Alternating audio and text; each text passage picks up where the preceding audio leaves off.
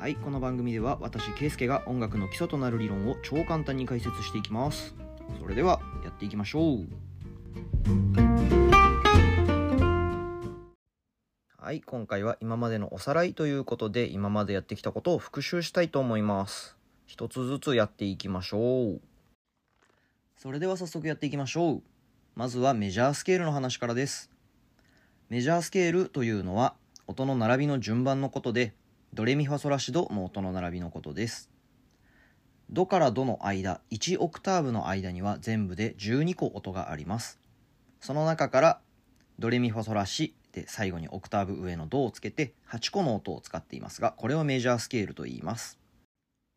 スケールは全部で12個の音の中からある特定の音を選んで使うわけですが全音という一つ飛ばしの音程と半音という隣り合った音程を組み合わせて使っています。メジャースケールの組み合わせは全全半全全全半という組み合わせでできています。ミとファシとドの間が半音。残りはすべて全音という組み合わせがメジャースケールの組み合わせです。次にコードの話をしたいと思います。コードというのはスケールに使われている音を一つ飛ばしで積み重ねていった音のことを言います。なのでドレミファソラシドであればドミソレとファを飛ばしたドミソ。レファラミとソを飛ばしたレファラの音というように一つずつ順番を飛ばした音のことをコードと言います。メジャースケールはオクターブ上のドを除くと7個音があるので全部で7個のコードができます。それぞれ CDEFGAB というふうにアルファベットの呼び方でコードを呼びます。C メジャー。D マイナーなどのような呼び方になります。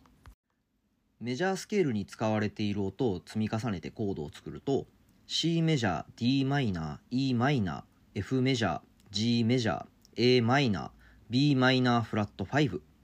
この7個のコードができます。この7個のコードにはそれぞれ役割があります。トニックサブドミナントドミナントという3つの役割があります。この役割の組み合わせで楽曲を作っていきます。トニックというのは楽曲の基礎になる部分でこの音で始まってこの音で終わるというのが最も多いです。もちろん例外もありますが最初のうちはトニックで始まってトニックで終わるというのを意識しておくと良いでしょう。ドミナントというのはトニックに向かって終わりたくなる不安定なコードのことです。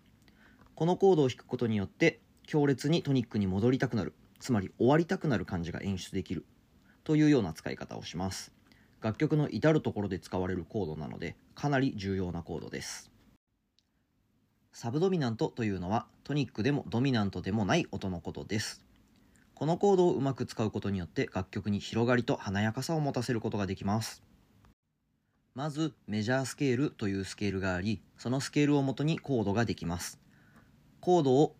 ある一定の順番に並べたコード進行というものを作ってそのコード進行の中でメジャースケールでメロディーを作るというのが基本的な楽曲の作曲方法になります。